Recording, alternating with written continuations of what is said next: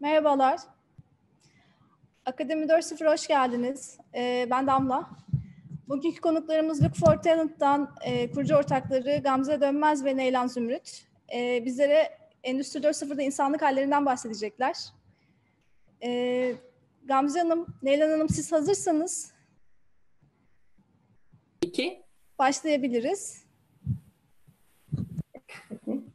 Tamam. E, videoyu deneyelim görüntümüz isterseniz. Aynen, görüntüde hiçbir problem yok. Bir ekran paylaşımını yapmamız gerekecek. Tamam. Ee, şu anda herhangi bir ekranla başlamayacağız. Ee, Tamam, nasıl isterseniz. Tamam. Buyurun Yet siz kendinizi tanıtın isterseniz. Sizleri tanıyalım öncelikle. Hı hı. Ee, ben kısaca başlayacak olursam e, Ankara Üniversitesi Siyasal Bilgiler Fakültesi İktisat Bölümünden ben 2000 yılında mezun oldum. Ee, ve ardından finans sektöründe çalışmaya başladım. 19 yıl boyunca e, kurumsal çalışma deneyimimde eğitimci, değerlendirici, koç, fasilitatör ve e, tabii çeşitli kademelerde yöneticilik görevleri edindim.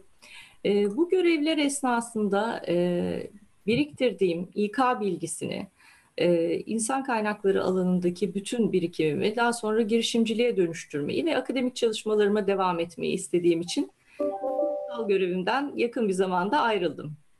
Ve e, Gamze ile birlikte Look for Talent'ı kurduk. E, şimdi de çalışmalarımıza özellikle 21. yüzyıl yetkinlikleri ekseninde devam ediyoruz.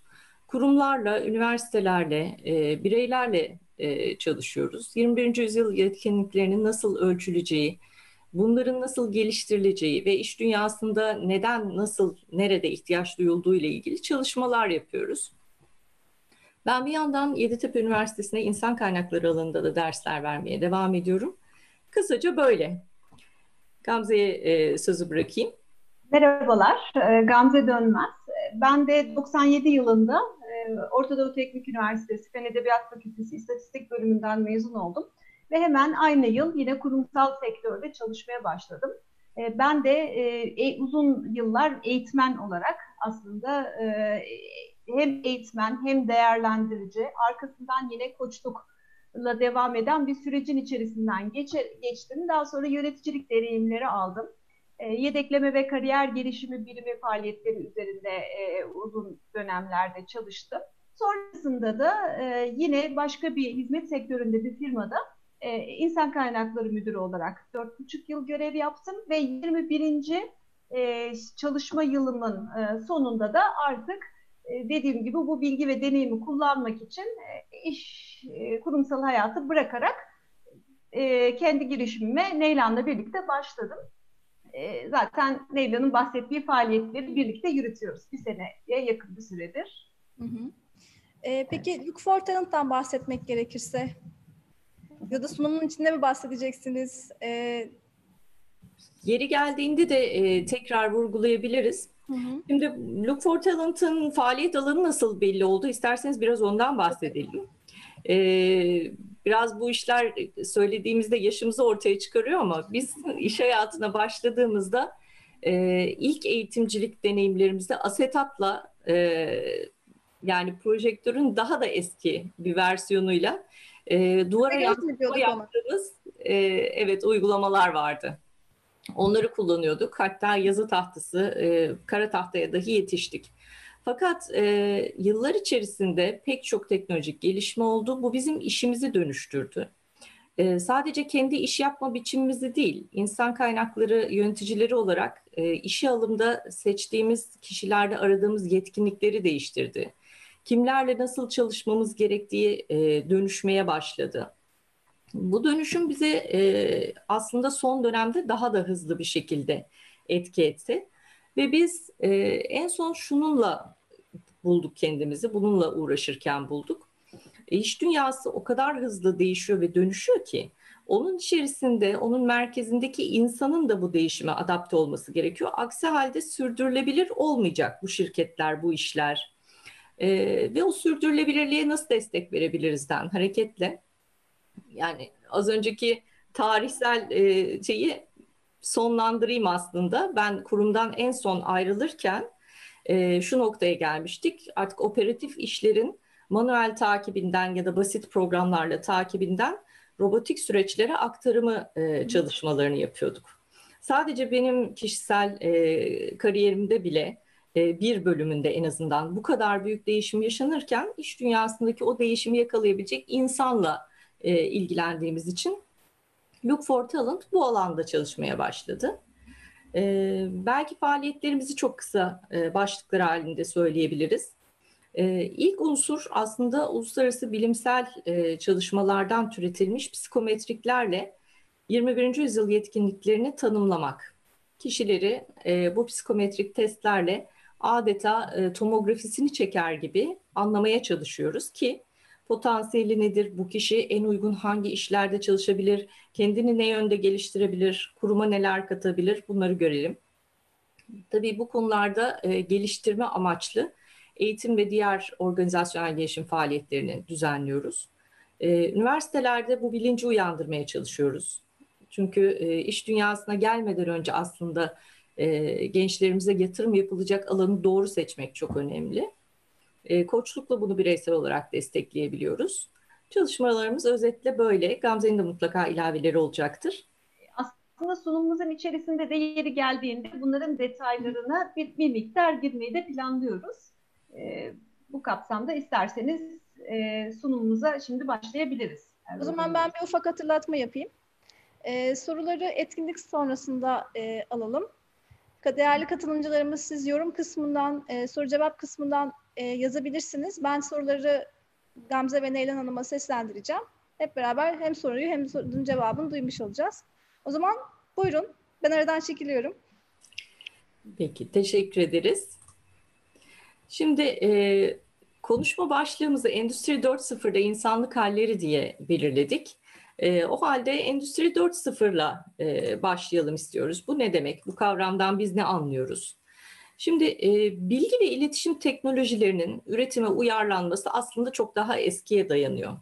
Endüstri 4.0 deyince aklımıza gelen o teknolojilerin bilgi yönetiminin 70'lerden itibaren üretime uyarlanması söz konusu. Burada aslında insanlar operatör olarak makineyi bizzat kullanmak yerine o makineyi programlamakla ve kendi kendine çalışmasını sağlamakla uzun yıllar e, uğraşıyorlar. Endüstri 4.0 kavramı ise ilk kez 2011'de Hannover Fuarı'nda Alman hükümetinin yürüttüğü bir ileri teknoloji projesinde kullanılıyor. Bu kavram e, bir çığır açıyor çünkü e, iddiası şu, projenin lansmanında deniliyor ki bundan sonra artık üretimde bir devrim yaşanacak. Şimdi aslında önceki üç e, endüstriyel devrimin de amacı üretimde verimliliği artırmaktı ve her biri farklı dinamiklerle hayatımıza girip gerçekten de verimliliği önemli ölçüde artırmıştı. Ama Endüstri 4.0 bunun ötesine geçiyor. Üretimden daha farklı olarak bütün fonksiyonları ele alan e, bir etkiye sahip oluyor. Etkisi de şu, adeta dünya üzerindeki herkesi ve her şeyi birbirine bağlıyor. Şimdi bunu e, çok kısa şöyle göstermek isterim. Endüstri 4.0'ın unsurlarını aslında hepimiz e, birazcık tanıyoruz. Bazılarımız daha yakından tanıyoruz. İşimizde kullanıyoruz. Veya buna maruz kalıyoruz. Burada e, dijitalleşme tabii e, temel unsur ama onun yanında işte simülasyonlar, otonom robotlar, üç boyutlu printerlar, artırılmış gerçeklik, bulut teknolojileri, e, bütün bunlar hayatımıza girdiğinde aslında e, bizi öncekinden çok farklı bir dünyaya sürüklemiş oluyor. Bu dünyanın içerisinde temel mantık üretimde insan gücünü azaltmak ve yeni nesil robotik üretime geçmek. Şimdi burada tabii akla şu soru geliyor. Bütün bunların ortasında insana ne olacak? İnsanlık tarihi boyunca e, bilindiği gibi en iyi uyum sağlayanlar hep hayatta kaldı. Diğerleri ise aslında tarih oldu. Şimdi bu yeni dünyada da aslında aynı şey geçerli olacak diyoruz. E, bu ortama en iyi uyum sağlayanlar hayatta kalacak. Diğerleri e, ise işte e, tarih olacak. Bakın elimde e, elimizde 2018 yılından bir haber var. E, şöyle diyor haberde. Endüstri 4.0'ın yakın gelecekte gerçekleşmesinin önündeki en önemli engel bu devrime doğru yürüyüşü hızlandıracak bilgi ve becerilerin eksikliğidir. Her ne kadar tüm dünyada bilim ve teknoloji birlikleri oluşturulmuş olsa da dünya teknolojileri henüz tüm bunları gerçekleştirecek kadar ilerlemedi. Bu sebepten öncelik sistemleri kullanılacak kalifiye bireyler yetiştirebilmek olmalı. Yani bizim burada aslında bu sistemleri kullanabilecek kalifiye bireylere ihtiyacımız var diyoruz. Ama bir yandan da e, ortada bir gerçek var ve bir pandemi süreci içerisindeyiz. Pandemi olayı biraz daha farklılaştırdı. Ne anlamda? Şu anlamda artık kalifiye olsun olmasın her yaştan, her sosyoekonomik düzeyden bireyler daha önce hiç alışkın olmadıkları, belki daha önce hiç görmedikleri, ihtiyaç duymadıkları o zamana kadar sistemleri kullanmaya bir anda başlamak zorunda kaldılar. Yani biz aslında e, bu sistemlerin içerisine bir anda düştük, düşmek zorunda kaldık. E, pandemi e, bu durumu bir hızlandırıcı rol oynadı. Şimdi kurumlar açısından bakalım. E, kurumlar da e, işte dijital dönüştük, dönüşemedik, home office çalışalım, çalışmayalım vesaire daha bunlar konuşulur ama herhangi bir aksiyon alınmazken e, bir anda işte şöyle şeyler vardı. Eğitim dediğin işte sınıfta olur, e, internette olmaz, işte anlaşılmaz, işte ayakkabı denenmeden alınmaz vesaire ısrarı sürerken bir baktık biz kendimizi böyle Zoom ortamlarında işte eğitimler verirken, sunumlar yaparken buluverdik. Yani 10-15 yıl sonra gelecek sandığımız aslında senaryonun tam da ortasına düşmüş olduk. Evet düştük ama e, bu bize aslında çok önemli bir şey gösteriyor. E, bu zamana kadar şimdiye kadar konuştuklarımızı az önceki diyagramda görünen unsurları daha çok teknolojiyle uğraşanların, işi bu olanların meselesi olarak görüyorduk. Halbuki e, bir anda bunlar gündelik hayatın ortasına bomba gibi düştü. Ne oldu? E, bu hızlandırma etkisiyle geçmişte ben alışverişimi görerek, seçerek, dokunarak yapmak isterim diyenler bir anda e, özel e, durum nedeniyle gıda alışverişini, temel ihtiyaçlarına ilişkin e, bir takım e, unsurları online alışverişle, e-ticaretle temin etmeye başladılar.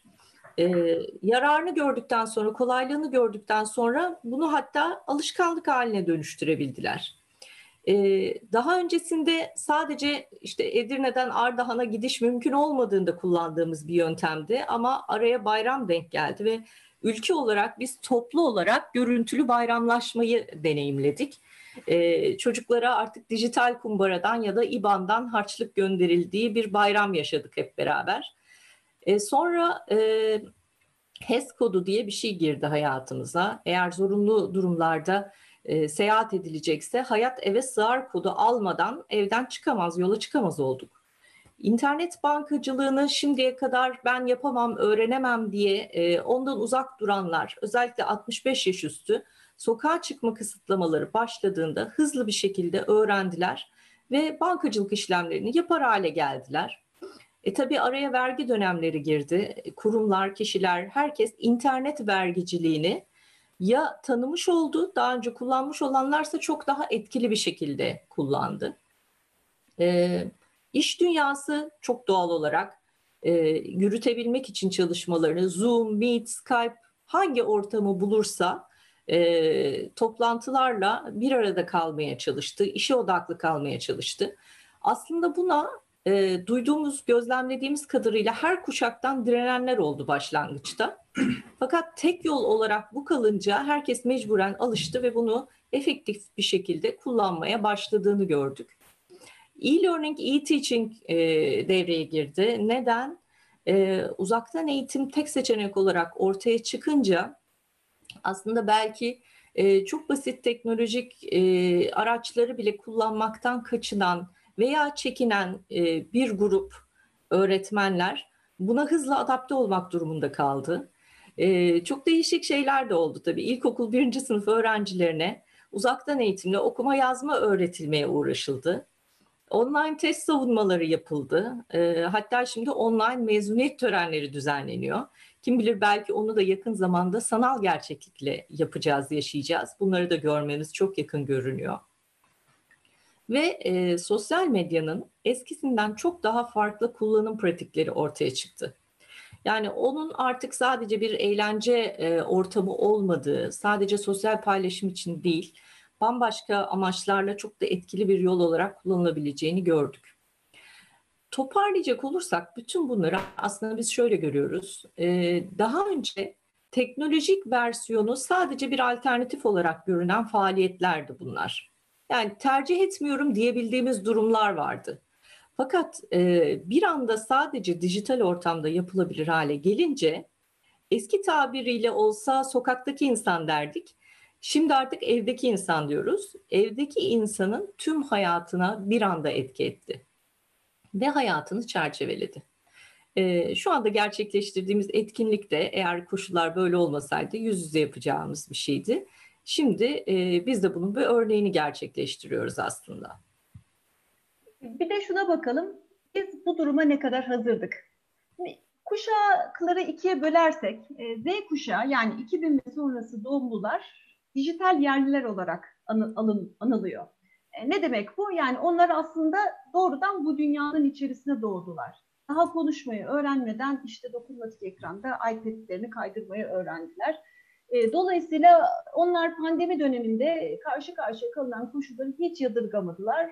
Son derece e, hızlı adapte olabildiler.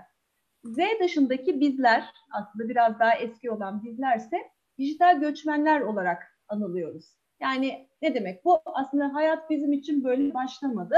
Ben internetle ilk olarak üniversitede tanıştım. Üniversite laboratuvarında tanıştım.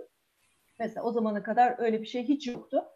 Ee, biz büyürkense değişti dünya. İş hayatına girdikçe e, iyice değişti, gelişti. E, bu grup homojen olmasa da yani çoğumuz zihinsel olarak bu yaşananlara aslında hazır değildik. Ya da en azından e, bu kadar yakın zamanda beklemiyorduk. Mesela aklıma şu geliyor, bir 10-15 sene önce e, bu Kindle'lar çıktı. İşte kitap okumalar işte Kindle üzerinden e, olmaya başladı ve onun da çok pazarlaması yapılıyordu. Ben de epey araştırmıştım o zaman. İşte alayım almayayım vesaire. Mesela sonrasında dedim ki yok olmaz bu kitap Kindle'dan okunmaz e, ve vazgeçmiştim. Ama şimdi mesela eğer olmasaydı gitme şansı olmayınca mecburen kullanmak durumunda kalabilir e, duruma geldik. E, gizli öğrenme diye bir kavram var. Ne demek bu gizli öğrenme? E, herhangi bir çaba sarf etmeden ya da e, dışarıdan bir etki altında kalmadan edinilen bilgi. Yani bir anlamda örtük öğrenme olarak da geçiyor. Ee, Endüstri 4.0 uyaranları çevremizi kuşatmışken e, biz bunlara kayıtsız kalamadık. Hepimiz bir şeyleri aslında farkında olmadan öğrendik. Öğrendiğimizi aslında çok da bilmeden e, ama ihtiyaç duyana kadar bunları davranışa dönüştürmedik. Sorumluluk karşısında da depoladığımız bilgi doğrudan devreye girdi. Tabii sadece bireylerin hazır olması da yeterli değil. Hem sistemlerin hem devletlerin buna hazırlığı gerekti. İşte burada eksiklikler fark edildi ve bunlar tamamlanmaya çalışıldı.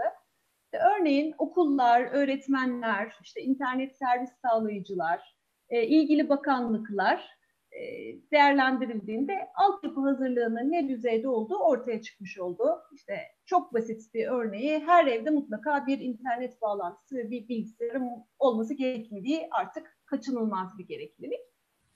Yalnız e, bütün bunların görmemiz gereken farklı bir yönü daha var. Şimdi bugüne kadar teknolojiyi biz hep hani teknoloji gelişti biz birbirimizden ayrıldık hani e, silah bulundu, mertlik bozuldu kavramına benzer gibi konuşuluyordu. Hani teknoloji bir anlamda kötüleniyordu. Ama şimdi sokağa çıkma kısıtlamalarında tam tersi bir etki oldu. Bir anda biz sevdiklerimizle teknoloji sayesinde yakınlaşma fırsatı bulduk. İşte görüntülü görüşmeler yaptık. İşte Neyla'nın söylediği gibi bayramlaştık görüntülü e, insanlarla, ailelerimizle, WhatsApp'larda gruplar kurduk, görüntülü görüşebildik. Gözümüz arkada kalmadı. Ee, çok kritik olan bu dönemde aileden, arkadaşlardan gelen sosyal desteğin kesintiye uğramasını internet bizzat engelledi.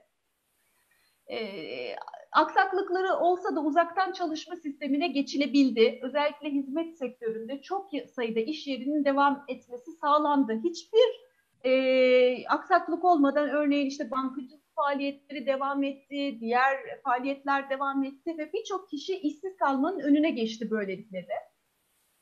Bir başka yönü e, yardım çağrıları internet, teknoloji sayesinde çok geniş kitlelere ulaştı. Yani biz hiç tanımadığımız, hiç bilmediğimiz birçok kişiye e, işte örneğin internetten faturalarını yatırarak destekte bulunabildik. E, hemşerilerimizin işte ne bileyim başka şehirlerdeki kişilerin bu şekilde yardımcı olabildik yine uzaktan. Üç boyutlu yazıcılar böyle şey fantazi gibi bakılıyordu aslında bir an ne işe yarar bunlar vesaire. Hani işlevselliği hafife alınıyordu. E, elinde bulunduranlar örneğin e, çok harika bir inovasyon yaptılar. E, siperlik üretmeye başladılar ve bir anda hayat kurtaran bir sosyal dayanışma örneği haline geldi üç boyutlu yazıcılar. Unuttuğumuz hatta bir anda belki bu yazıcıları. E, buna yanı sıra bilgiye erişim başka bir boyuta geldi. Mobil uygulamalar yapıldı. Bir HES, e, Hayat Erisar diye bir uygulama var örneğin. İşte bulunduğunuz yerdeki pandemi riskinin derecesini anlık olarak görebiliyorsunuz. İşte burası riskli bölge, burası çok riskli, az riskli gibi. Ee, teknolojinin böyle e, faydalı yönleri de oldu. Ee, ben ufak bir soru sorabilir miyim size? Tabii. Şimdi e, hep şey konuşuyoruz ya, COVID-19 süreci hızlandırdı. Biz birden teknolojik yaşama adapte olduk. Peki e, bu hıza, bu ivmeyi kazanmamız ne kadar alırdı? Böyle bir e, yaşamasaydık, böyle bir pandemi yaşamasaydık. Hani şey vardır ya, 1950'lerden sonra teknolojide patlama oldu. Sebebini hep İkinci Dünya Savaşı gösterirler. Hani bir sebep sonuç ilişkisine dayanıyor ya. Yani ufak bir soru olarak araya giriyorum ama. Evet e, buna belki şöyle referanslar verebiliriz. Şimdi biz kurumsal hayatın içinde hep bunu tabii ki e, o çerçeveyle görmeye alıştığımız için kurumların e, faaliyetlerinde özellikle geleceğe dönük planlarında bu orta uzun vadeli planlar arasındaydı. Yani dijital dönüşümle ilgili uzun bir süredir çok çaba harcanıyor ama ne kadar dönüşülebildiği böylece ortaya çıkmış oldu. Yani hep biraz ertelenen bir tarafı vardı. Olabildiğince mevcudu sürdürmeye dönük bir e, refleks vardı. Ve sanki 5-10 yıldan önce bu duruma gelmeyiz gibi düşünülüyordu. E, dolayısıyla hızlandırmaktan kastımız aslında bir 10 yıl kadar geriye çekmek olarak görülebilir. E, çünkü e, bayağı şey nasıl söyleyeyim yöneticilerde de bu algıyı da kırdı hani hep home office, e, remote çalışma birazcık bunlar e, düşünülen ve tartışılan konulardı son zamanlarda çünkü. Evet. Hatta ben birçok arkadaşımdan, e, çevremdeki kişiden duyuyorum. Home office'e devam edip artık hani açıldıktan sonra da aslında e, ofisin gerekli olmadığını fark Hı-hı. ederek buna devam etmek, bunu daha az maliyetli bulan, daha efektif bulan şirketler de çoğaldı. Yani farklı bir yaşam olacak. Yani farklı bir yeni dünya düzeni oluşuyor. E, ister istemez oluştu diyebiliriz. Evet. evet. Hatta şöyle bir örnek de verebiliriz. Ee, biz de finans sektöründe geçmişte çalıştığımız için yakından ilgilendiğimiz, insan kaynaklarında olduğumuz için de dönem dönem e, işverenin e, gözüyle değerlendirilsin diye sunduğumuz önerilerden biriydi bu. E, uzaktan çalışma seçeneklerini deneyimlemek. E, fakat biz e, 2019'da e, o sektörü terk ederken hala sadece iki bankada e, o da kısmi olarak uygulanıyordu. Ama e, bu duruma geldiğimizde yani bu bir zorunluluk haline geldiğinde bütün bankalar bir anda e, hızlı bir şekilde buna geçmek zorunda kaldılar. Hı hı. Ve şimdi de artık ne kadar efektif olduğunu gördüler. E, devam edecek gibi görünüyor gerçekten. Bakalım sektörel olarak neler göreceğiz. Ben de merak ediyorum açıkçası. E, muhtemelen hani bu deneyimle şu anda düşünemediğimiz, ilk refleksle belki hayata geçiremediğimiz daha derin, daha etkili başka yöntemler de keşfedilebilecek. E, bu bir nevi ateşleyici oldu gibi görüyoruz biz. Evet. Tamam. Buyurun. ben çekiliyorum aradan yine. Ee, şimdi biz bu zamana kadar e, teknolojik gelişmeleri özellikle bu disruptif, yıkıcı teknolojiler kavramıyla birlikte özellikle e, hayatı değiştiren bazı işlerin artık eskisi gibi yapılmasını sonsuza kadar e, yok eden e, bir kavram olarak görüyorduk. Bu şekilde bakıyorduk. Bunu duymaya da epeyce alışmıştık ama ilk kez Endüstri 4.0'la gelen teknolojilerin yapıcı, birleştirici, besleyici yönünün çok daha etkili olarak kullanıldığı e, bir takım uygulamaları deneyimledik. Yani aslında hepimizde bir nevi zihinsel dönüşümü de başlatmış oldu bu durum. Biraz daha e, felsefi açıdan bakacak olursak iki nokta bize çok çarpıcı görülüyor burada. Bunlardan bir tanesi şu, yaşadığımız global deneyim bize neyin yaşamsal olup neyin yaşamsal olmadığını sorgulattı. Kişilere, kurumlara, ülkelere ve e, bu neyi etkileyecek? Neden bu kadar önemli? Bu saatten sonra artık neye yaşamsal, neye değil diye bakmamız bir kere bireylerin e, bakış açılarını, tercihlerini etkiliyor, etkilemeye devam edecek. İş dünyasının kurgusunu değiştiriyor. Çalışma biçimlerini çok doğal olarak dönüştürüyor, dönüştürecek de. Eğitim sistemlerinin buna uygun kişiler, bize bekleyen hayata uygun kişiler yetiştirmesini, kişileri gelecekteki o belirsiz hayata hazırlamasını daha ön plana çıkarıyor. E, nesiller arası çatışmayı konuşuyorduk. E, çok uzun bir süre işte Y kuşağı iş hayatında etkili olmaya başladığında Y kuşağını yönetmek, Y kuşağıyla baş etmek, işbirliği yapmak vesaire diye sırf buna özel başlıklar oluşturuldu. Uzun bir süre tartışıldı. Şu günde artık geldiğimiz noktada nesiller arası çatışmayı konuşmak bir tarafa, Z neslinin aslında hayat için ve iş için ne kadar hayati olduğunu görmüş olduk. Onların e, daha önceki nesillerden farklı olarak ne katabilecekleriyle tanışmış olduk. Dolayısıyla artık nesiller arası işbirliğinin kaçınılmaz olduğu durumu hep beraber e, kabullenme noktasına geldik. İkinci unsur şu, e, bu tehdit gelişmiş gelişmemiş, zengin fakir ayrımı yapmadığından e, aslında tek başına iyi olmanın hiçbir anlam ifade etmediğini bize gösterdi. Yani tek başınıza hastalığa yakalanmamış olmak veya e, bir takım ihtiyaçlarınızı uzun bir süre karşılayabilecek durumda bulunmak, emniyette olmak aslında yeterli değil. Herkesin hep birlikte iyi olabilmesi için mücadele etmek gerektiğini, e, buradan da o mücadele kavramının birazcık anlam değiştirdiğini gördük. İşbirliği deyince biz eskiden e, daha belki böyle yakın ilişkileri e, anlıyorduk. Bize yaptığı çağrışım bu yöndeydi. Fakat işbirliği kavramı bu yaşadığımız deneyimle birlikte ekipleri, iş dünyasında departmanları, şirketleri bile aşıp ülkeler arası bir anlama kavuştu. E, çok gerçekten e, ilham verici, ülkelerin birbiriyle dayanışmasına ilişkin örnekler gördük. Bu sayede nelerin başarılabildiğini gördük. E, dolayısıyla artık işbirliğinin e, kaçınılmaz bir şekilde hedefimiz olması gerektiğini anlamış olduk. Şimdi peki yani bu Endüstri 4.0'ın getirdiklerine adaptasyondan bahsediyoruz. En çok da teknolojiyi vurguluyoruz ama acaba adaptasyon için sadece teknolojiyi bilmek ya da kullanmak yetiyor mu? Şimdi bu konuda aslında şunu söylüyoruz. Yetmeyecek. Teknolojiyi bilmek yeterli değil ama gerekli. Ee, tabii bunun da seviyeleri var. Herkesin ihtiyacına uygun bir seviyede teknoloji bilgisi gerekiyor. Bunu şöyle göstermek isterim. Yansıtabildiğimi sanıyorum. Ee, dört seviyede bilgiden bahsediyoruz aslında. En temelinde bunun dijital okuryazarlık var. E, ardından dijital uzmanlık, yapay zeka okuryazarlığı ve yapay zeka uzmanlığı.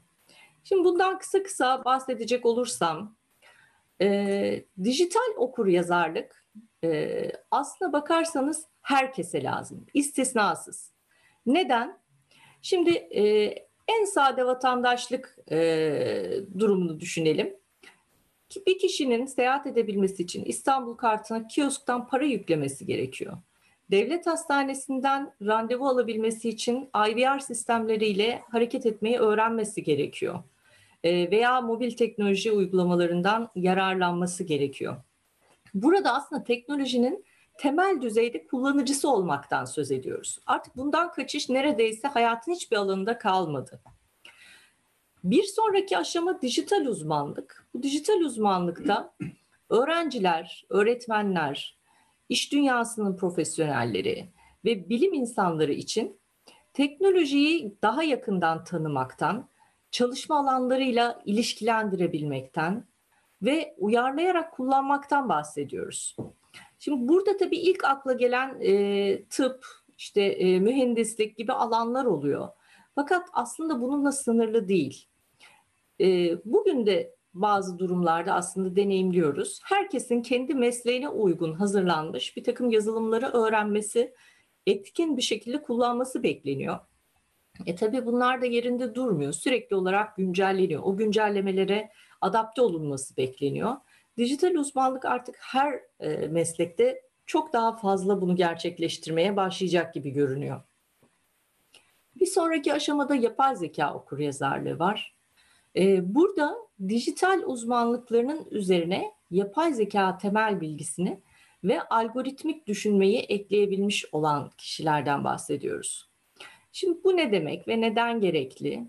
Çok basit bir örnek verecek olursak, bugün hepimiz aslında mobil cihazları kullanıyoruz. İnternet tarayıcılarından faydalanıyoruz. Sosyal medya platformlarından bazılarında ya da çoğunda aktif olarak yer alabiliyoruz.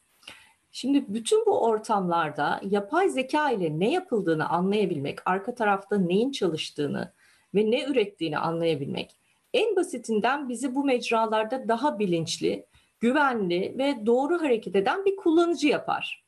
Ama bunun da ötesi var. Artık bizler kendi işimizi yaparken mesleğimiz ne olursa olsun bu mecraları aynı zamanda profesyonel birer iş ortamı olarak görüyoruz. Dolayısıyla arka taraftaki o mantığı anlamak işimizi de daha teknolojik, daha modern, daha e, şu andaki 21. yüzyıl dinamiklerine uygun hale getirmeyi mümkün kılıyor.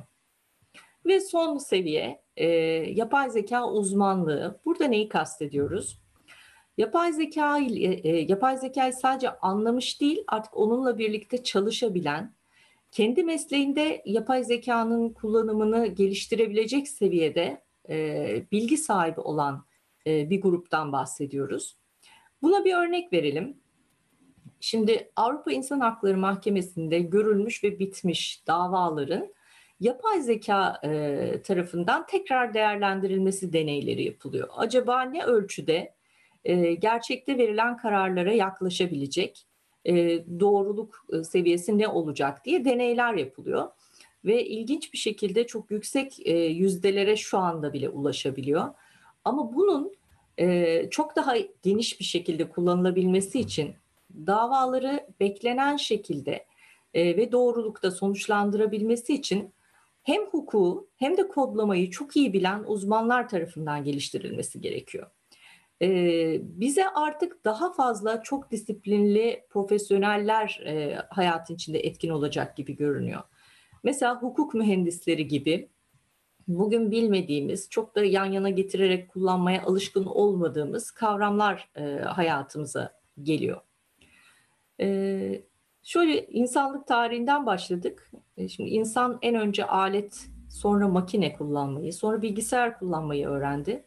Şimdi sırada yapay zeka var. Onu anlamayı, e, geliştirmeyi öğrenmesi gerekiyor ki bundan sonraki hayata aslında adapte olmuşlardan e, olarak devam edebilsin. Evet.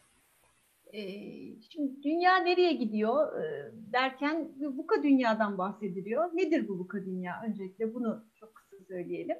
Aslında dünyada askeri faaliyetlerle ilgili olarak işte değişken, belirsiz, karmaşık, öngörülemez kelimeleriyle alanları tanımlamak için kullanılan VUCA terimi 90'lardan bu yana artık günümüzde bütünüyle yaşamı kapsayacak şekilde kullanılıyor VUCA dünya diye. Artık her şey çok değişken, belirsiz, karmaşık ve aslında öngörülemez. Mevcut bilgi ve yetenekler evet bizi buraya kadar getirdi ama VUCA dünya biraz daha farklı özellikler gerektiriyor. Peki nedir bu özellikler?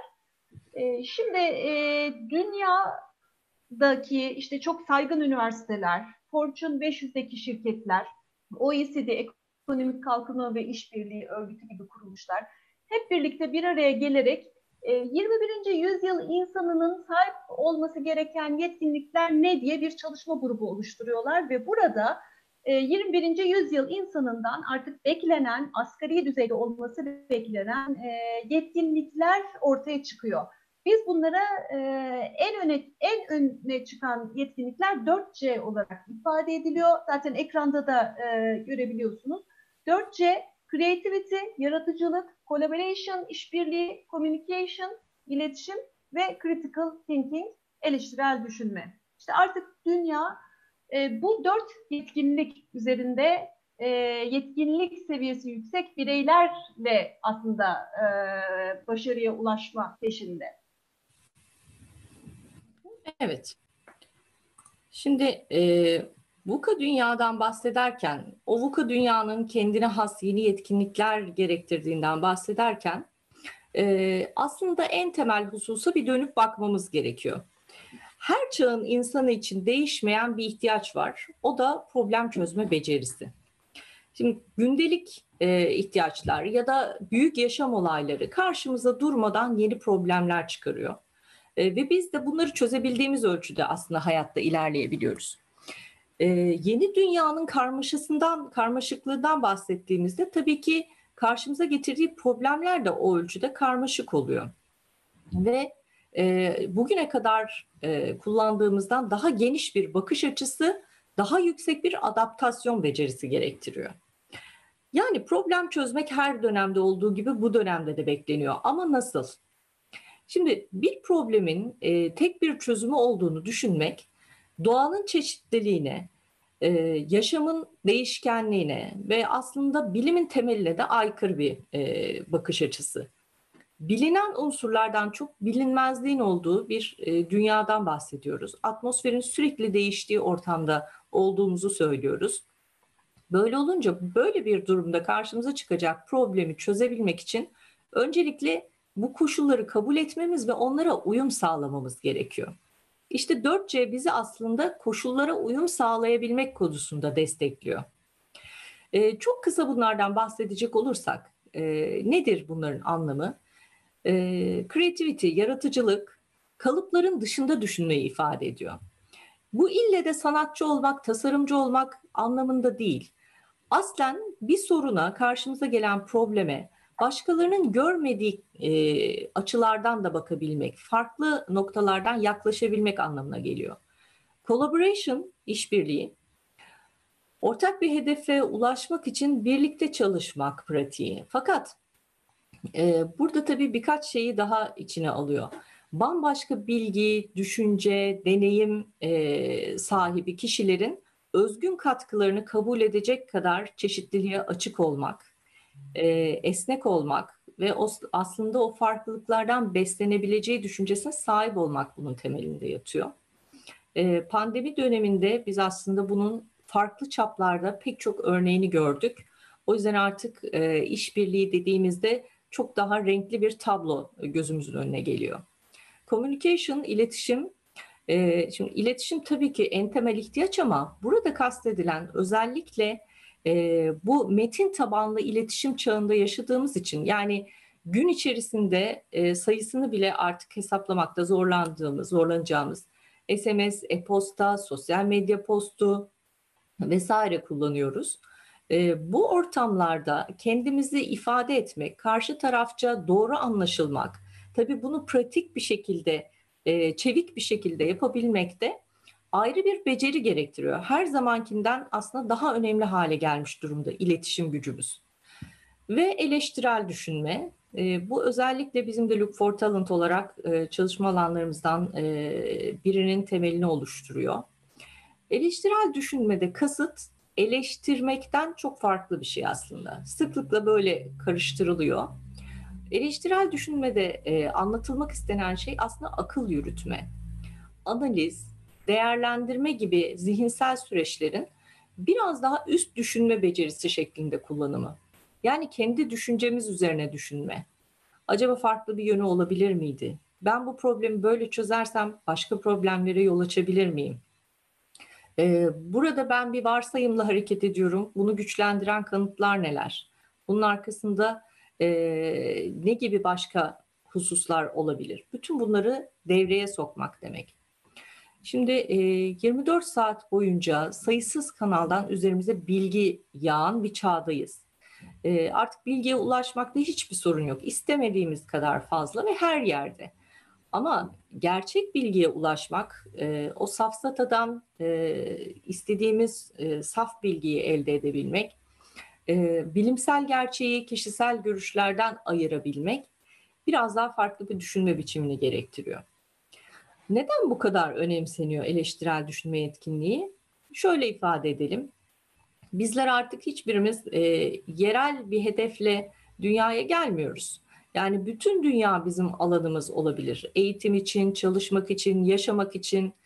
E, böyle bakıldığında uluslararası bir akademik programa katılma hedefiyle hareket eden bir genç için eleştirel düşünme aslında e, gireceği sınavlarda sorgulanan yetkinliklerden bir tanesi.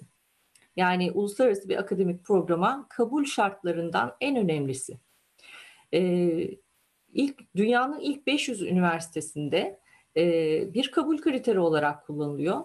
Lise ve öncesinde de e, öğrencileri belli programlara yerleştirmek için yine dikkate alınıyor.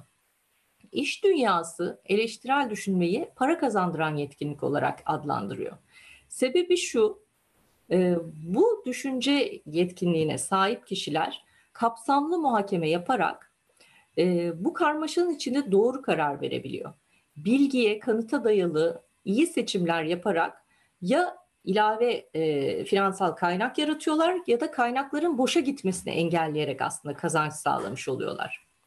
E, bu özelliklerin tabii yetişkinlikte kazanılması çok zor. E, buraya kadar konuştuklarımızdan e, anlaşıldığı üzere ta çocukluktan itibaren ailede, okulda, sosyal çevrede bilinçli bir çabayla e, üst üste inşa edilerek e, gelmesi gerekiyor. Evet, biz de aslında bu Fortenant olarak tam da bu noktada destek vermek üzere çalışmalar yapıyoruz. Ülkemizde durum nasıl? Ona biraz bakalım.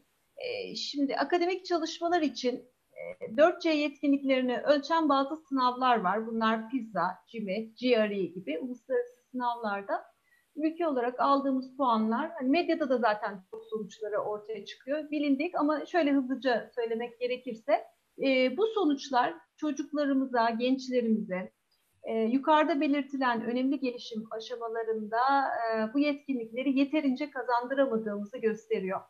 Örneğin e, PISA 3 ee, yılda bir 15 yaşındaki öğrencilerin e, topluma tam katılım için gerekli temel bilgi ve becerileri e, ne ölçüde edindiklerini değerlendiren bir sınav. 2018 e, yılı sonuçlarında, Türkiye sonuçlarında 79 ülkenin katılımı ile gerçekleşmiş değerlendirmede.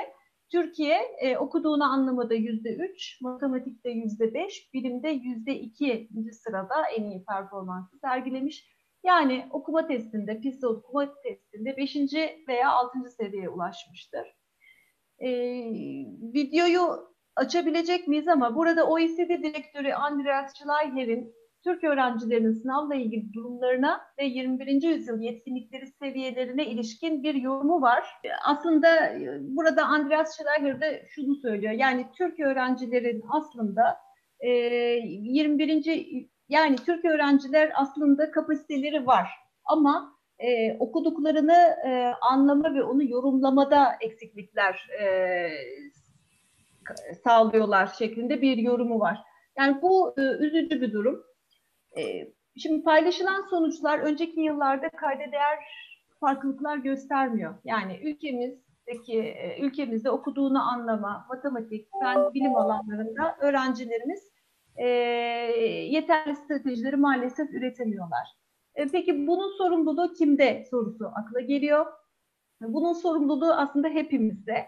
E, hem anne babalar, öğretmenler, yöneticiler, ekip arkadaşları, danışmanlar hepimiz e, ülkemizde yetişen gençleri e, bu kariyer planında desteklemeliyiz ve 4C yetkinliklerine e, ulaşabilmeleri için desteklememiz gerekiyor. E, ilk öğretim başından itibaren hatta ana sınıfından itibaren e, işte lise, üniversite, staj e, vesaire sonrasında geçişte bu yetkinliğin geliştirilmesi için çalışmalar yapılması gerekiyor. Evet. Şimdi burada e, tabii nasıl çalışmalardan bahsediyoruz? En başta e, ülkemizdeki bir duruma dikkat çekmek istiyoruz. Şimdi bizde e, yetişen gençler için adeta doğrusal bir kariyer planı varmış gibi görünüyor. Yani bundan neyi kastediyorum? İlk öğretim, lise, üniversite eğitimini tamamlasın, e, ardından staj yapsın, erkekse askerliğini tamamlasın ancak ondan sonra iş dünyasına geçiş yapabilir. Şimdi e, öğrenim hayatı ve iş hayatı sanki ayrı birer parçaymış gibi düşünülüyor. Halbuki geçmişte bu böyle değildi. İlkokul öğrencileri dahil e, bütün öğrenciler akademik dönem bitince ya e, işte memleketine gidip zirai faaliyete yardım ederdi ya annesi babasıyla e, işe gidip ufak tefek görevler üstlenirdi ya da tecrübeli esnafın yanında e, çıraklık yapıp her yaz farklı bir iş öğreni e, öğrenme fırsatı bulabilirdi. Bu faaliyetler aslında yapılan işten çok daha öte hayatın içinde onun bir parçası olmayı öğretiyordu. Hayat bilgisi dediğimiz temel e, bilgiyi aslında yaşamın dinamiklerini tanımayı kazandırıyordu. Fakat günümüzde e, bunu böyle yapamıyoruz. Çeşitli sebeplerden tam olarak böyle gerçekleşemeyebiliyor. E, başka yolu yok mu? Elbette var. Başka yolları da var. E, mesela şu anda artık okulların kampüsünde, bahçelerde sebze meyve yetiştirmek, laboratuvarda gezegen dostu malzemeler üretmek, e, yaz kamplarında doğada yön bulmayı, suyu filtrelemeyi öğrenmek, işte kardeş okula kütüphane kurmak için kitap toplamak, e, Afrika'nın bir köyünde yaşam koşullarını iyileştirmek için güneş enerjisiyle çalışan aletler tasarlamak gibi örnekler görüyoruz ki bunlar gerçekten geçmişte bu bahsettiğimiz e, deneyimleyerek öğrenmeyi simüle eden, biraz daha kontrollü koşullar altında kazandıran faaliyetler aslında. E, bunlar neden önemli? Çünkü eleştirel düşünmeyi, yaratıcılığı, iletişimi, işbirliğini sanki ayrı bir kavrammış gibi değil, hayatın içinde nefes almak kadar, e, uyumak, yürümek kadar doğal bir biçimde öğrenmeyi destekliyorlar. Bu yüzden bu kadar önemsiyoruz aslında. Şimdi Finlandiya'nın eğitim sistemi çok konuşulan, ülkemizde de çok değerlendirilen bir eğitim sistemi. E, çok başarılılar bu konuda. Peki niçin e, deniyor? Şimdi bir tane e, özelliği şu, e, on, e, öğrenciler okulun tüm işlerin nöbetleşi olarak birlikte yapıyorlar bu okullarda. Az önce Neylan'ın söylediği gibi aslında olayın içerisinde dahil oluyorlar. Okullarda hizmetli yok. Öğrenciler e, bu konulardaki sorumluluk bilinçlerini geliştiriyorlar faaliyetleri yaparak. Benzer şekilde yine Japonya'da öğrencileri işte okulun bahçesini, tuvaletlerini temizlerken görmek e, mümkün. E, Şöyle benim ilkokulda olduğum dönemlerde şöyle bir uygulama vardı. Çok iyi hatırlıyorum. Üçlü sıralarda oturuyordu tam sıralarda ve hepsinin üzerine böyle kahverengi gibi örtüler vardı. Ve onları her hafta dönüşümlü olarak bir, içimizden biri götürür, evde yıkatır, ütületir, getirirdi mesela. Ee, şu anda böyle uygulamalar yok okulda. Ya da okulun sonlarında sıraların üzerine daha önce kazıdığımız şeyleri zımparalatırlardı bizlere ki bir sonraki döneme hazırlansın gibi. Yani bu tarz şeyler vardı ya da köy okullarında işte boya, bakım, ısınma işlerini öğretmenle birlikte öğrenciler birlikte yaparlardı. E, şimdiki eğitim sisteminde öğrencilere yalnızca ders sorumluluğu veriliyor. E, yani aslında e, çocuklarımızın potansiyeli var, öğrenciler biliyor ama bildiklerini kullanma konusunda zayıf kalıyorlar. Evet. Bunun potansiyeli var ama kullanma konusunda zayıf kalıyorlar dememizin sebebi aslında bunun dışına çıkan çok da güzel istisnai örneklerle karşılaşmış olmamız. Çocuklarımıza fırsat verildiğinde sadece çocuklarımıza değil gençlerimizi de kastediyoruz elbette. Sosyal sorumluluk projelerinde görev alarak dünyayı değiştirecek güçte fikirler üretebildiklerini, fikirlerini inovasyonu dönüştürebilecek kuruluşlarla buluşturduğumuzda e, dünyadan yatırım alabildiklerini görüyoruz ve bunlar e, hakikaten bu neslin ne kadar büyük bir potansiyele sahip olduğunu bize gösteriyor. E, birkaç örnek, belki bazılarını siz de medyadan tanıyorsunuz. E, bundan çok daha fazlası var ama bunlar e, bizim duyabildiklerimiz, görebildiklerimiz, kendilerini fark ettirmeyi başarmış olan örnekler. E, muz kabuğundan plastik e, üreten Elif Bilgin vardı mesela. E, Yozgat'ta e, internetin bile olmadığı köyünde kağıt kalemle kendi kendine kodlama öğrenen e, ve şimdi de e, inovatif uzay teknolojileri ve insansız gezegen keşif aracı geliştirme çalışmalarında yer alan Elif Eda Güneş var. E, doğada eriyen poşet icat eden Orkun Atçı var ve burada şimdi adını sayamayacağımız belki e, çok daha farklı buluşları e, inanılmaz bir e, yaratıcılıkla ortaya koymuş diğer gençlerimiz var. Şimdi bu nereden kaynaklanıyor? Yani neden bu böyle oluyor dersek önce bir durum tespiti yapmamız gerekiyor.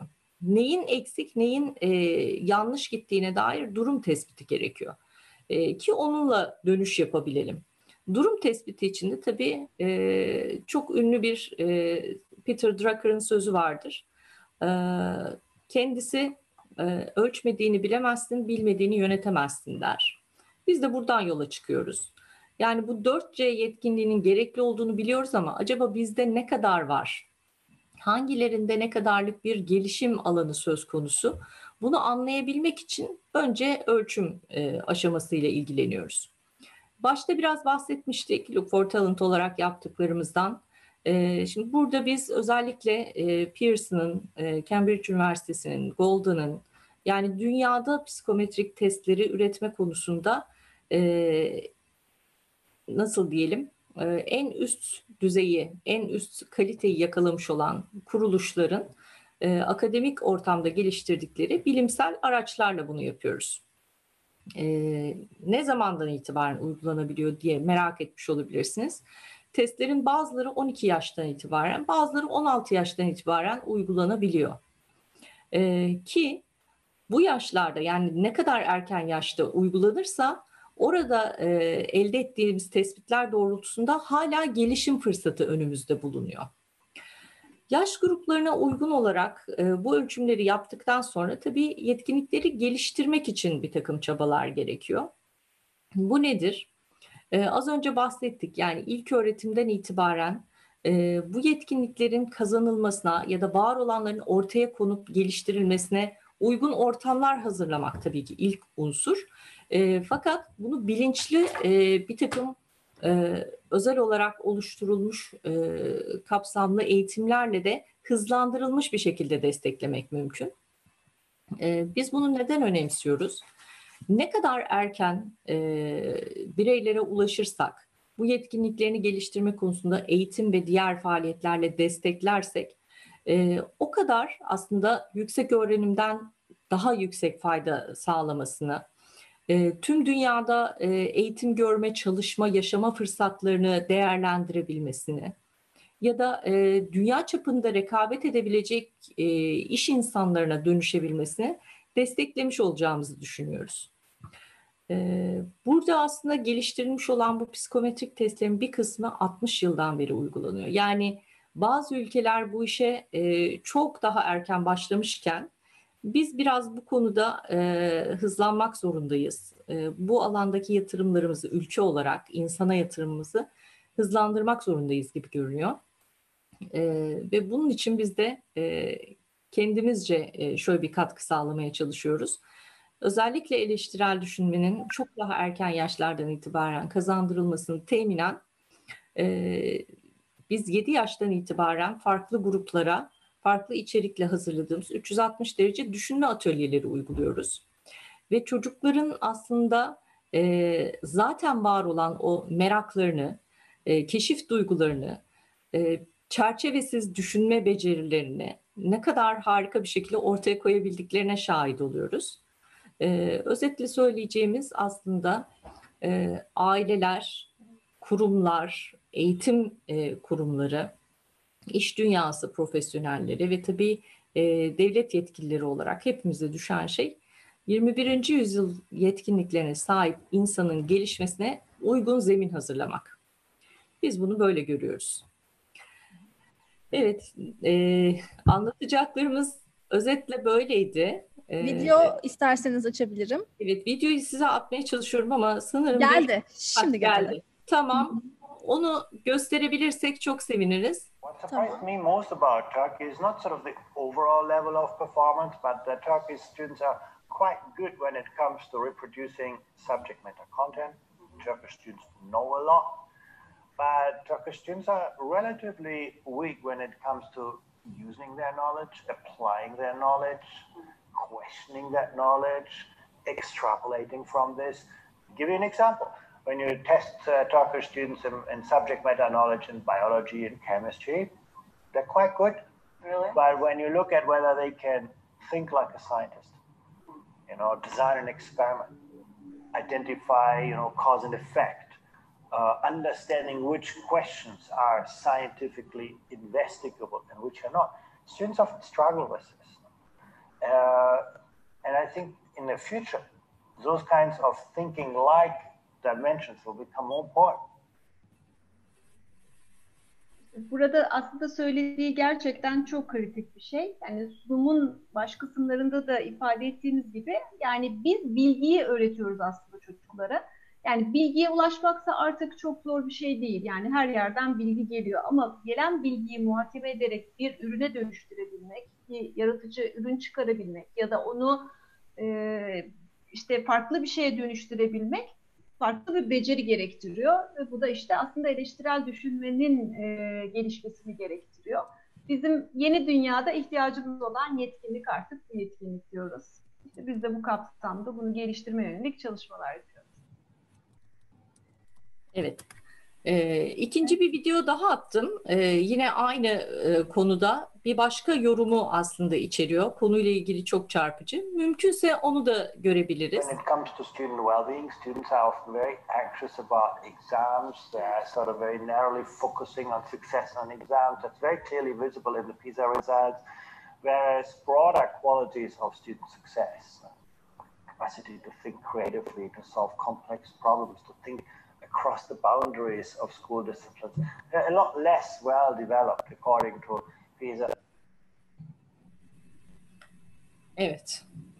Ee, şimdi burada bu yorumlarda bizim de paylaştığımız e, ve konunun aslında kalbini oluşturduğunu düşündüğümüz e, bir takım hususlar var. Birincisi şu, e, biz ne yazık ki dört seçenekten birini e, tercih etmeye yani daha önceden belirlenmiş bir doğruyu arayıp bulmaya odaklanarak büyüyoruz. E, bu aslında gerçek bir gerçeği arayış, doğruyu arayış çabası değil. Ee, sürekli bir sınanma halindeyiz. Gerçek zaten belli, doğru zaten belli. Biz onu bulabilecek miyiz, bulamayacak mıyız? Bununla uğraşarak büyüyoruz. Bir kere bu çerçevenin dışında düşünmeyi zaten engelleyen bir durum. Çok basit bir örnek verelim. Ee, şimdi Fransa'nın başkenti neresidir sorusu alttaki dört seçenekten doğru olanı işaretlemeyi gerektirir ve aslında temel düzey zihinsel becerilerle çözülebilecek bir sorudur. Bizi olduğumuzdan daha öteye götürecek bir bilgi de sunmaz. Çünkü bu bilgi zaten çok kolay ulaşılabilir. Fakat e, eleştirel düşünme bakış açısı ve aslında burada Andreas Schleicher'in e, vurguladığı bilim insanı gibi düşünme e, yaklaşımı şöyle sorularla gelişiyor. Sizce Fransa'nın başkenti olarak Paris'in seçilmesinin nedenleri ne olabilir? Yani bu başka bir yere bizi götürüyor. Tabii Daha yoruma dayalı. Daha kesin, yoruma dayalı. Yoruma, düşünmeye, başka bilgilerinizi çağırıp, ilişkilendirip onlarla e, yeni bir takım farkındalıklar kazanmaya, başka birisinin vereceği başka bir cevapla kendi düşüncenizi aslında geliştirmeye, e, pek çok farklı unsura katkıda bulunabilecek bir soru tarzı. Bu sadece bir örnek. E, ama bunu biz işte o atölyelerimizde yaptığımız için çok keyifle izleyebiliyoruz. Bunu sadece coğrafyada değil, sanatta, matematikte, fende yaptığımızda e, başlangıçta cevabı bilmeyerek sorduğumuz için biz de çok ilginç cevaplarla karşılaşabiliyoruz. E, asıl mesele biraz burada yatıyor. İkincisi de şu, şimdi bu hafta sonu da e, gençlerimiz çok önemli bir sınav maratonunun içine girecekler. Ve buraya kadar gelirken işte yılların emeği var. Ailelerin, kendilerinin, eğitimcilerin emeği var. Ee, arada bir sürü arbede oldu, ertelendi, öne çekildi, derken hani gerginlik seviyeleri, stres seviyeleri de çok yükseldi. Ve şimdi bazı kişiler bunu sanki hayat memat meselesi gibi görüyorlar. Neden böyle görüyor? Çünkü az önce bahsettiğimiz işte o hazır kariyerden dolayı. Hı hı. E, halbuki e, Andreas Schleicher'in de bahsettiği şey bu. Sınavı sadece sınav olarak ve bir başarılı olma, sınanma ortamı olarak değil de e, öğrenmenin ispatlanması veya işte ne kadar öğrendiğimizin, neyin eksik kaldığını tespiti gibi görebilseydik çok daha farklı olabilirdi bazı şeyler. Ama oraya doğru bir e, yöneliş var. Onu da e, birazdan anlatabiliriz. E, bu stres, kaygı acaba hani e, yapamayacağım kaygısı da bundan dolayı mı? Yani bu biz sınav bir sınav korkusu var. Bende var, kardeşimde var. Hani üniversiteye girdikten sonra okursun lafı var ya. Hani üniversiteye girdikten sonra akıyor gidiyor. Birazcık daha belki yoruma dayalı ben e, birazcık daha şey nasıl söyleyeyim sosyal bilimler tarafından mezun olduğum için daha yoruma dayalı, daha açık görüşlü bir eğitim aldım ve hani üniversite hayatında çok sevdim. Mesela oradaki aldığım eğitimi hani hiçbir şeyde değişmem. Belki de bu sistemle ilerledikleri içindir. Tabii siz değineceksiniz diye.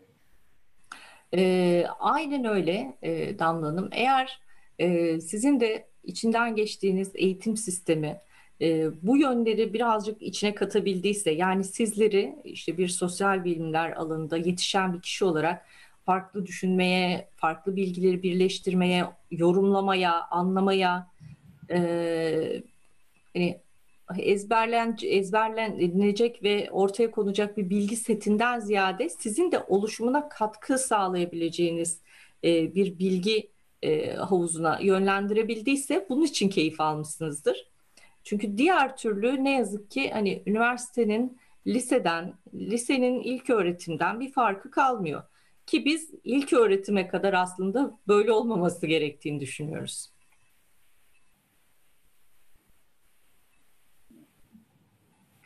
Sizin e, eğer hani aklınızda olan sorular varsa ya da katılımcılarımızdan gelen sorular varsa bu aşamada onları alabiliriz. Hemen kontrol edeyim. Hı hı. Ee, şu an bir sorum gözükmüyor. Ben zaten arada e, aklıma takılanları girip soruyorum. not aldıklarımı da genelde siz anlattınız. Ee, hani ben şey diye bir not aldım. Mesela hangi sektörler bu süreçte ayakta kalacak? Yani e, nasıl söyleyeyim? Kimisi değişime ayak uyduracak. Kimisi yok olacak ya da yok olmaya yüz tutacak. Burada e, çok önemli örnekler de var markalar arasında. Yani sizin öngörünüz nedir burada? Hani endüstri açısından da bakarsak ya genel olarak da bakarsak hangi sektörler ayakta kalacak değişime ayak uyduran? Ya yeni sektörlerde çıkacak tabii karşımıza. Elbette. Ee, bir kere biz yeni ve karma sektörler ortaya çıkacağını düşünüyoruz. Mesela fintechler aslında bunun e, hepimizce bilinen bir örneği. E, geçmişte finans ayrı bir alan, teknoloji ayrı bir alandı. Teknoloji uzmanları finans alanı için bir takım e, araçlar, sistemler üretirdi. Ama e, bu uzmanlık alanlarının ayrı olduğu durumda aslında aynı dili konuşamama ve olabildiğince etkin sonuçlar üretememe e, durumuyla da karşılaşıyorduk. Ne kadar çok iki alanı da bilen uzman gelişirse o kadar çok aslında e, nasıl söyleyelim son kullanıcıya hizmet edebilecek, e, o sektörü ileriye götürebilecek araçlar, çözümler üretildiğini görüyoruz biz. E, bir taraftan şunu da söyleyebiliriz. Hani şu sektör bu sektör diyemeyiz ama eskisi eskisi e, gibi e, alışılagelmiş çalışma biçiminde ısrarcı olan, kendini dönüştürmeyi reddeden, e, ayak uydurmak yerine e, hani eskiyi hala olduğu gibi savunmaya çalışan e, herhangi bir iş kolunun, bir iş modelinin hayat, ayakta kalabileceğini biz artık düşünmüyoruz. E, bunu belki böyle ayırmak lazım sektörden ziyade. Yani esnek olabilen ve değişime, gelişime hızlı adapte olabilen, koşullarını e, günün gereklerine hızlıca e, adapte edebilen şirketler ayakta kalacak diye öngörüyoruz. Diğerleri ise daha geriden gelecek ya da belki zamanla e, ortadan kaybolacak. E, şunu belki vurgulamakta fayda var. Şimdi ürün ayrı bir şey. Üretimin nasıl yapıldığı evet teknolojiyle çok ilişkili ama ürünün kendisi e, eğer özellikle de zorunlu e, tüketim malzemesi ise her zaman var olacak gibi düşünüyoruz. Ama hizmet sektörü bu alanda çok daha aslında değişime açık. E, ister riski açık diye bakalım, ister bunu fırsat olarak görelim. E, hizmet alanında daha önce insanın yaptığı pek çok şeyi artık makinelerin, robotların hatta yapabilmesi mümkün olduğu için e, insanın e, artık insan olma özelliğinden ötürü robottan daha üstün yeteneklerini kullanmasının vakti geldi. Yani kas gücüyle veya işte e, basit zihinsel e, becerilerle çözülebilecek şeyleri e, yapay zeka zaten yapabiliyor. Hatta e, kendisi öğrendiği için, geliştiği için daha iyisini bile yapabileceği düşünülüyor.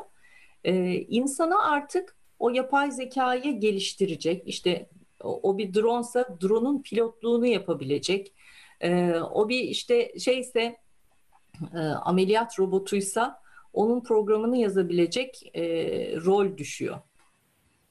Okuduğum makalelerde de şeyle karşılaşıyorum. E, bırakın tekrar eden işleri yapay zeka yapsın.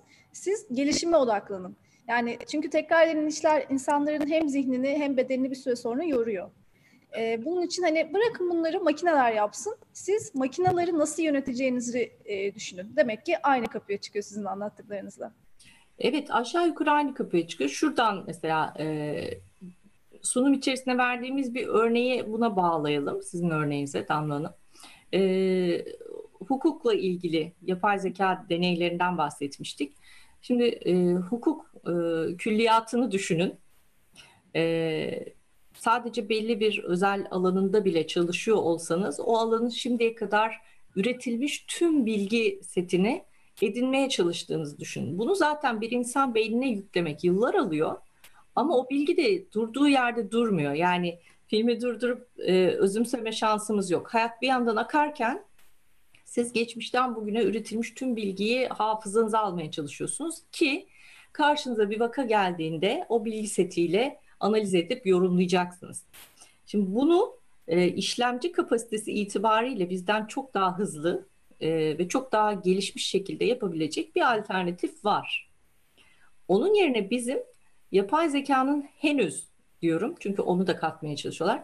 Henüz ortaya koyamadığı, kullanamadığı e, duygu tarafıyla, vicdan tarafıyla desteklememiz gerekiyor. Yani bizim onu geliştirecek ve ehlileştirecek tarafta olmamız aslında bundan sonraki hedefimiz olmalı. Şimdi e, az önce şeyi bahsetmiştik. Dedik ki eğitim sistemi değişmesi gerekiyor. E, biz aslında bunun çok daha erken yaşta başlaması gerektiğini düşünüyoruz. E, biraz da bu alanda atılan adımlardan da bahsedelim. E, şimdi Milli Eğitim Bakanlığı'nın e, düzenlediği e, liseye geçiş sınavı var. Bu liseye geçiş sınavının aslında birkaç yıldır farklı bir versiyonunu görüyoruz, deneyimliyoruz. Sebebi de artık orada eski tipte alıştığımız işte o e, şu nedir, bu ne değildir e, türünde aşağıdaki bilgiyi bulmaya yönelik sorulardan daha fazla bu işte PISA gibi e, diğer sınavlarda olduğu gibi eleştirel düşünmeyi gerektiren sorular sorulduğunu görüyoruz. Şimdi bu biraz tabii sert bir geçiş oldu. Çünkü e, tam olarak bu yöntemlerle, bu bakış açısıyla yetişmemiş e, liseye geçme hazırlığındaki öğrencilerin sınavla birlikte bu bakış açısıyla tanışması biraz zorluk gibi karşımıza çıktı. Ama işte tavuk mu yumurta mı yani bir yerden başlaması gerekiyordu. Sınav bu hale dönüşünce artık eğitim sistemlerinin de ona dönüşeceğini, kendisini güncelleyeceğini biz varsayıyoruz. Ee, bir taraftan da e, şunu gördük. Şimdi pandemiyi bu kadar vurgulamamızın sebebi aslında e, sahneyi ışıklandırmış ve her şeyi çok net bize göstermiş olması. E, şu çok net ortaya çıktı. Bu dönemde e, bu yetkinliklere sahip olan kişilerin ve tabii o kişileri ağırlıklı olarak istihdam ettiği için bu yetkinlikleri barındırdığını gördüğümüz kurumların ne kadar hızlı duruma adapte olabildiğini, hatta bunu kendi lehine çevirebildiğini gördük. Yani rekabet edebilirlik deyince, sürdürülebilirlik deyince aslında tam da bu gerekiyor. e, bunu yapamayan kişi ve kurumlarınsa çok hızlı bir şekilde oyun dışı kaldıklarına şahit olduk. Şimdi artık herkes için bir durup düşünme vakti. Ee, gelecekte 10-15 yıl sonra yaparız dediğimiz şeyleri öne çekme, hızlandırma e, vakti. Bu zihinsel dönüşümü gerçekleştirebilen kişi ve kurumlar için e, hayat çok daha farklı bir şekilde, zengin bir şekilde devam edecek gibi görünüyor. Dönüşüm şart. her her noktada dönüşüm şart. Evet. Ee, ben size çok teşekkür ediyorum. Eğer e, söyleyecekleriniz bittiyse tabii bu arada. E, yani akademiye katkıda bulunduğunuz için de çok teşekkür ederim. Bambaşka bir konuyla e, aydınlandık. Açıkçası hani hep duyduğumuz dijital dönüşüm, dönüşme, eğitim her konudan konuştuk. Çok teşekkür ediyorum. Ee, ilk sizinle görüşmeye başladığımızda bir şey söylemiştiniz Damla Hanım. Ee, biz e, Akademi 4.0 olarak hani bu Endüstri 4.0'ın teknolojik yönüyle ilgili çok program yaptık hı hı. E, dediniz. Biz de zaten takip ediyoruz ve bunları görüyoruz. Ee, insana odaklı tarafıyla ilgili olduğu için e, bu program ilk başta e, hani ilgi çekici olacak diye düşünmüştünüz. Hı hı. Biz de öyle tahmin ediyoruz. Yani e, şimdi YouTube'da da e, yayınlanmaya devam edince izleyenlerden aynı şekilde dönüş bekliyoruz. Hı hı. E, çünkü şu çok net e, ve açıkça ifade ediliyor. E, Dünya Ekonomik Forumu'nda vesaire de dile getiriliyor. Sadece teknolojik altyapıya veya işte teknolojik araçlara, sistemlere yatırım yapmak, eğer kişilerin teknolojik becerilerine e, yatırım yapılmazsa tek başına anlamlı verimlilik artışları sağlamayacak. Yani bunun insan boyutunu aslında her zaman için teknoloji boyutuyla yan yana düşünmek lazım. O yüzden e, bu alanda konuşmak için, e, yaptıklarımızı anlatmak için fırsat sunduğunuzdan dolayı biz de teşekkür ederiz. Çok teşekkür ediyorum ben tekrar. Teşekkür ediyoruz sizlere, aynen.